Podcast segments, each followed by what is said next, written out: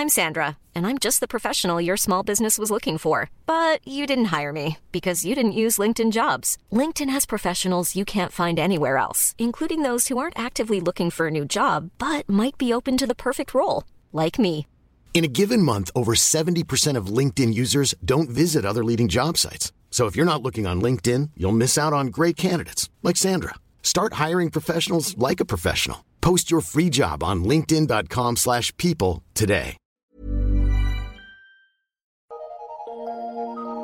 Eu sou Mário Persona e essas são as respostas que eu dei aos que me perguntaram sobre a Bíblia. A sua dúvida está no julgamento que é mencionado na Epístola aos Hebreus, no capítulo 13, versículo 4, onde diz que digno de honra entre todos seja o matrimônio, bem como o leito sem mácula, porque Deus julgará os impuros e adúlteros. Então, que juízo seria esse? Que julgamento seria esse? Se é Deus quem julgará o impuro ou o adúltero, por que os irmãos precisariam lidar com isso? Ou saber que alguém pecou e lidar com isso? Não bastaria aquele que pecou se arrepender diante de Deus para ficar tudo resolvido? Bom, para você entender isso, é preciso entender as diferentes esferas de juízo que são mencionadas na palavra de Deus. Existe o juízo eterno, quando todos os incrédulos serão lançados no lago de fogo. Você encontra isso em Apocalipse 20. Ali diz: Vi um grande trono branco e aquele que nele se assenta, de cuja presença fugiram a terra e o céu, e não se achou lugar para eles. Vi também os mortos, os grandes, os pequenos, postos em pé diante do trono. Então se abriram livros. Ainda outro livro, o livro da vida, foi aberto. E os mortos foram julgados segundo as suas obras, conforme o que se achava escrito nos livros. Deu o mar os mortos que neles estavam, a morte e o além entregaram os mortos que neles havia, e foram julgados um por um, segundo as suas obras. Então a morte e o inferno foram lançados para dentro do lago de fogo. Essa é a segunda morte, o lago de fogo. E se alguém não foi achado inscrito no livro da vida, esse foi lançado para dentro do lago de fogo. Apocalipse 20, versículos 11 ao 15. Esse juízo, esse grande trono branco, que é o juízo final, ele não, não vai ser um juízo para ver quem vai para o céu e quem vai para o inferno, para o lago de fogo. Não. Trata-se de uma sessão judicial ali, para lavrar as sentenças dos perdidos, dos que não creram. Quando esse juízo final acontecer, os salvos já estarão com Cristo antes disso. Eles não aparecem ali no juízo final. Uh, repare que no texto não fala de ninguém sendo salvo ou sendo liberto desse juízo. Todos ali são condenados. A promessa do Senhor para os salvos, para os que creem em Cristo, foi esta: Quem ouve a minha palavra e crê naquele que me enviou tem a vida eterna. Não entre em juízo, não entre em julgamento mas passou da morte para a vida. Isso está em João 5,24. Entre aqueles que professaram fé na pessoa e obra de Cristo, aí para esses existe o, o, juízo exercido pela Assembleia, pela Assembleia aqui na terra, juízo em vida. Uh, um juízo feito em nome do Senhor Jesus, com autoridade que ele delegou nos capítulos 16 e 18 de Mateus. E depois nós vemos essa essa autoridade sendo exercida em outras passagens da doutrina dos apóstolos nas epístolas, nas cartas. Em Mateus 16, 18 a 19, depois de anunciar que edificaria a sua igreja no futuro, o verbo está no futuro, porque a igreja não existia ainda, o Senhor disse que tudo o que ligares na terra será ligado nos céus, e tudo o que desligares na terra será desligado nos céus. Ali ainda não era o momento de, de, tal ordem ser cumprida, porque ela estava associada à fundação futura da igreja, que se daria no dia de Pentecostes, em Atos 2. Porém, a autoridade para ligar e desligar já estava sendo anunciada pelo Senhor Jesus ali, no Evangelho. Ah, é preciso entender que esse ligar e desligar tem o sentido de decretar e anular um decreto, ou decidir e desfazer uma decisão. Não, não tem o sentido de ligar ou desligar alguém do corpo de Cristo. Um membro do corpo de Cristo jamais pode ser desligado por decisão humana, como o papado achava que podia fazer com as suas excomunhões e condenação de hereges da fogueira na Idade Média. Não. O próprio Senhor afirmou: Dou-lhes a vida eterna e nunca hão de perecer, e ninguém as arrebatará da minha mão. O meu Pai que mas deu é maior do que todos, e ninguém pode arrebatá-las da mão do meu Pai. João 10, 28 e 29. Fique muito claro isso. Ninguém pode tirar um salvo das mãos de Deus. Portanto, o juízo exercido pela Assembleia ao nome do Senhor Jesus é um juízo administrativo, um juízo governamental e visa disciplina ou exclusão da comunhão, apenas da comunhão, não do corpo de Cristo, da comunhão dos santos, uh, daquela pessoa que está em pecado. Em Mateus 18, 20, o Senhor deu mais detalhes disso quando ele apresentou o caso de um irmão que tivesse algum litígio com outro e se recusasse primeiro a aceitar a demonstração do irmão ofendido e depois a aceitar a reprimenda feita na presença de uma ou duas testemunhas para finalmente ser encaminhado a uma decisão da Assembleia, reunida ao nome de Cristo, ao nome do Senhor. Ali diz assim: Ora, se teu irmão pecar contra ti, vai e repreende-o. Uma pessoa, primeiro passo. Entre ti e ele só. E se te ouvir, ganhasse teu irmão. Mas se não te ouvir, aí vem o segundo passo Leva ainda contigo um ou dois, para que pela boca de duas ou três testemunhas toda a palavra seja confirmada. E se não as escutar, aí vem o terceiro passo. Dize-o à igreja, e se também não escutar a igreja, ou não se submeter, considera-o como um gentil e publicano. Em verdade vos digo que tudo que ligares na terra será ligares na terra será ligado no céu, e tudo que desligardes na terra será desligado no céu. Também vos digo que se dois de vós concordarem na terra acerca de qualquer coisa que pedirem, que pedirem, isso lhes será feito por meu Pai que está nos céus. Porque onde estiverem dois ou três reunidos em meu nome, aí estou eu no meio deles. Mateus 18, de 15 a 20. Esse considerar como um gentil ou publicano significava deixar de tratar essa pessoa como irmão em Cristo, mesmo que fosse um irmão genuíno chegando até a evitá-lo, como nós vemos um exemplo prático disso no capítulo 5 de 1 Coríntios, no caso de um homem da Assembleia de Corinto que estava em pecado por manter relações sexuais com a madrasta. Ali Paulo diz o seguinte: Geralmente se ouve que há entre vós imoralidade, e imoralidade tal como nem mesmo entre os gentios, isto é, haver quem se atreva a possuir a mulher de seu próprio pai. E contudo andais vós ensoberbecidos, e não chegasses a lamentar, para que fosse tirado do vosso meio quem tamanho ultraje praticou? 1 Coríntios 5, de 1 a 2.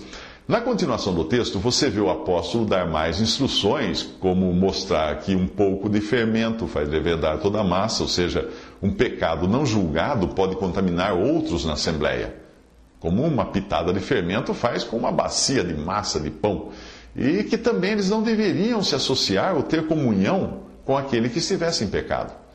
Paulo, inspirado pelo Espírito Santo, deixa claro que não está falando de evitar contato com incrédulos, porque para isso seria preciso sair do mundo, já que não poderíamos então nem sequer ir à escola ou ao trabalho, onde obviamente existem incrédulos, com quem a gente convive o dia todo. A separação seria com aquele que, dizendo-se irmão, está em pecado. Paulo escreve assim: Já por carta vos tenho escrito que não vos associeis com os que se prostituem. Isto não quer dizer absolutamente com os devassos deste mundo, ou com os avarentos, ou com os roubadores, ou com os idólatras, porque então vos seria necessário sair do mundo.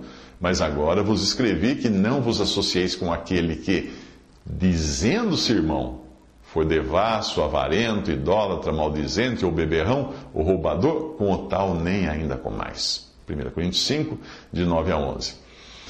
Essa disciplina, que pode parecer até drástica demais, né, deixar de comer com a pessoa que pecou, ela tem um objetivo de amor, porque, que é, é restaurar o pecador arrependido. No Antigo Testamento, nós, nós temos uma figura disso em Levítico 13. Leia Levítico 13, capítulo 13 de Levítico. Quando a lepra, que é a figura do pecado, atingisse um israelita, ele devia ser separado imediatamente do acampamento dos filhos de Israel e mantido longe, ia morar fora do acampamento. Eventualmente, o sacerdote poderia visitá-lo para examinar sua lepra. E quando o sacerdote constatasse que a lepra havia coberto o homem da cabeça aos pés, ele o declararia limpo da lepra.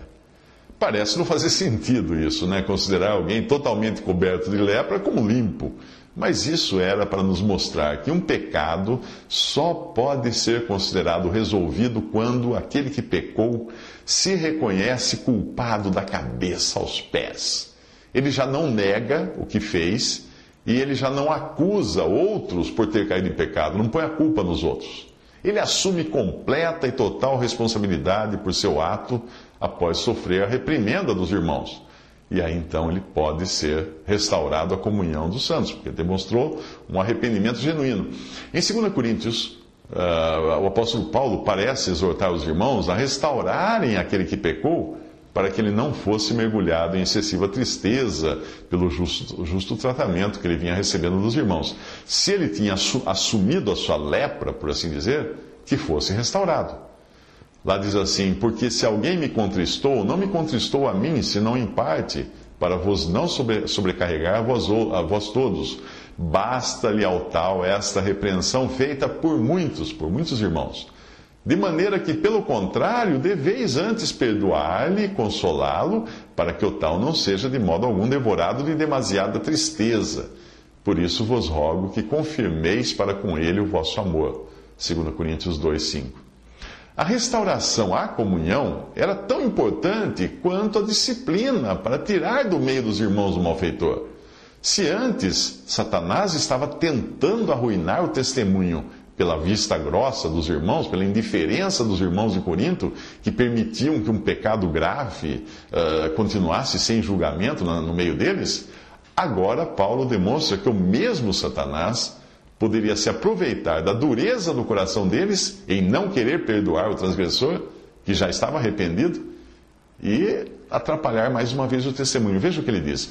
E para isso vos escrevi também, para por esta prova saber se sois obedientes em tudo. E a quem perdoardes alguma coisa, também eu. Porque o que eu também perdoei, se é que tenho perdoado, por amor de vós o fiz, na presença de Cristo para que não sejais vencidos por Satanás, porque não ignoramos os seus ardis.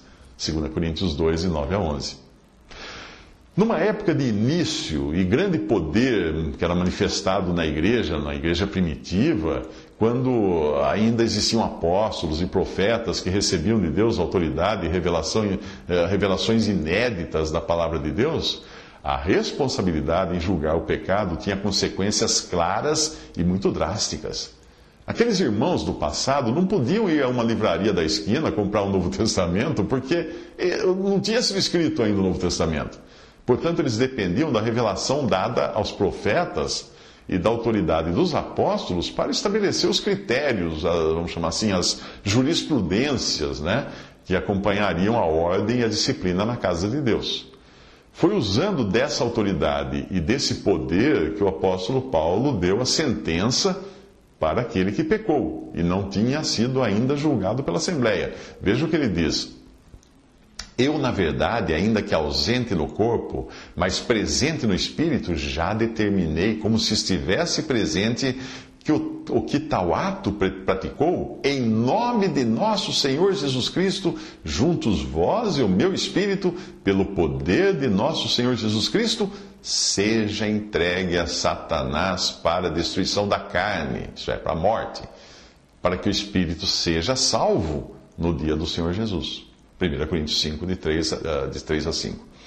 Repare que o apóstolo não passa por cima da autoridade do Senhor delegada à Assembleia para tomar medidas disciplinares contra quem pecou. Ele acrescenta a autoridade dada pelo Senhor à Assembleia, ele acrescenta agora a sua autoridade apostólica de entregar Satanás para a destruição da carne, a fim de que aquela pessoa fosse salva no dia do Senhor.